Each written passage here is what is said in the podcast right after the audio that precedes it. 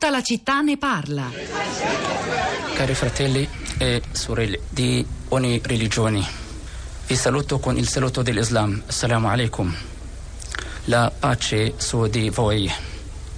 Prima di tutto, porgo le mie sincere condoglianze a tutti i membri della famiglia Solesin, parenti ed amici, ai quali siamo uniti oggi nel dolore. Chiediamo ad Allah, il Dio, l'Altissimo, che abbia lei e tutte le vittime nella sua gloria. Allahumma amin. Chiediamo ad Allah, l'Altissimo, Onnipotente, di aiutare la sua famiglia. Allahumma amin. Chiediamo ad Allah, il potente, per proteggere il mondo, l'Europa e Italia e questa città da ogni male, piccolo o grande che sia. Allahumma amin.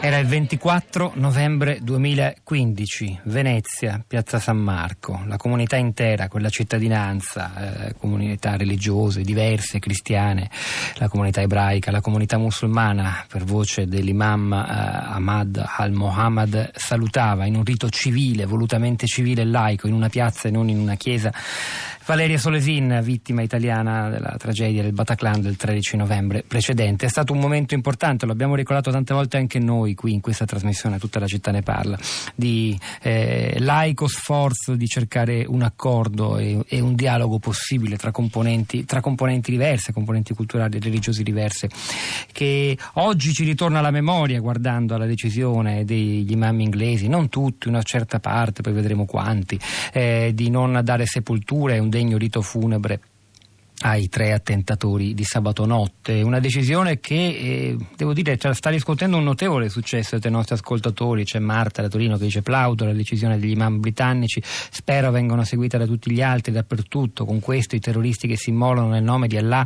e contano anche sul premio delle vergini nell'aldilà forse avranno qualche dubbio d'ora in poi, speriamolo davvero. E poi appunto Francesca, la comunità inglese islamica inglese dà un esempio anche a noi che celebriamo in pompa magna anche i funerali dei mafiosi, siamo sempre pronti a perdonare tutto. Insomma, vedete quante questioni poi vengono sollevate.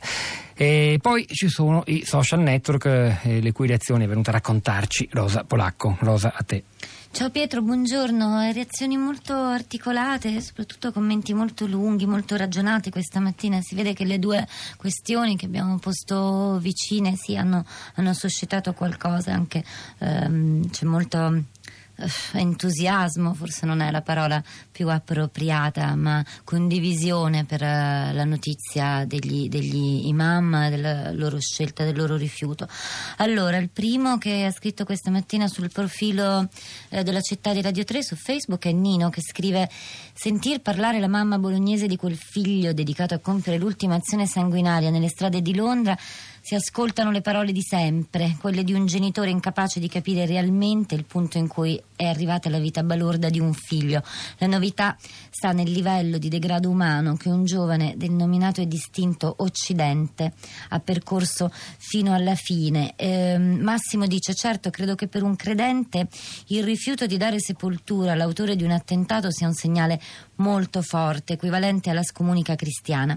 Però sono anche sicuro che gli assassini non credano tanto a un Dio quanto di volerlo essere loro stessi, arrogandosi il diritto di dare la morte ad altri esseri umani, analogamente a quanto previsto in quegli ordinamenti giuridici laici che legittimano la pena capitale.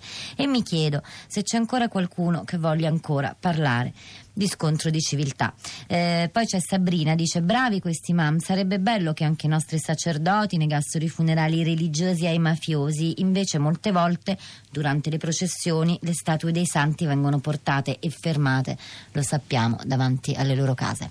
Marcello da Belforte, provincia di Macerata, buongiorno e benvenuto. Buongiorno. A lei.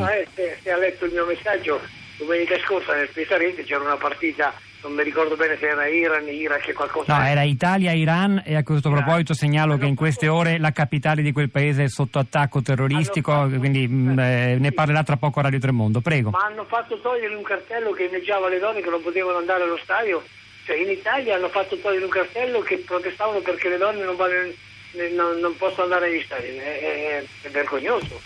No, guardi, diciamola meglio, allora gliela dico io la notizia un po' meglio. Si tratta di un'attivista iraniana, si chiama Daria Safai, che è stata allontanata dal palazzetto dello sport di Pesaro durante la partita di pallavolo Italia-Iran. È una donna che è un'attivista conosciuta, che protesta in diversi luoghi, l'aveva fatto anche durante le Olimpiadi di Rio nel 2016, contro il divieto che vige in Iran per le donne ad entrare negli stadi, nei palazzetti, per seguire anche uno sport come la pallavolo particolarmente caro. Così pare a tante donne iraniane. Quella donna, per aver esposto quello striscione, è stata allontanata. Ci sono stati diversi commenti, per fortuna direi, sui giornali italiani su questa notizia, che sembra un po' uno svarione da parte delle forze dell'ordine. Nei nostri stadi sono tollerati striscioni con scritte di tutti i tipi, razziste, violente, filonaziste. Uno striscione che inneggia semplicemente e chiede libertà e diritti per le donne in un paese come l'Iran è stata allontanata con forza. Per esempio il sito del Fatto Quotidiano vede la decisione con cui i poliziotti l'hanno accompagnata fuori. Insomma, andatevelo a vedere e fatevi la vostra opinione. Sentiamo ora Dino da Bologna. Buongiorno. Buongiorno.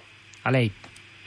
Sì, io dicevo che secondo me, diciamo, c'è la tendenza in Occidente di interpretare questi attentati come soltanto, prevalentemente, diciamo, causati da organizzazioni, da strategie, da politiche.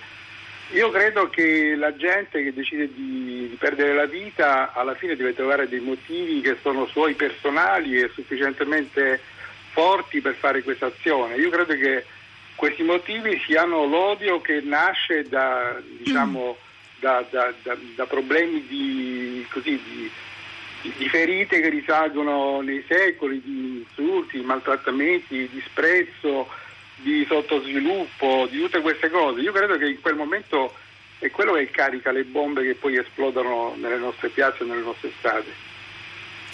Grazie Dino. Rosa, torno a te. Io torno su Facebook con Assunta che dice: se uccidi gridando Allah Akbar, Dio il più grande, sperando di entrare trionfalmente in paradiso, illudendosi di essere e morire da martire, è giusto che gli imam sbarrino le porte del paradiso promesso. I musulmani devono difendersi dai pochi estremisti psicologicamente catturabili. Tutti gli attentatori terroristi, scrive Anna al 335-5634-296, sono musulmani immigrati in Gran Bretagna, Francia, Belgio o di seconda generazione, con problemi di integrazione.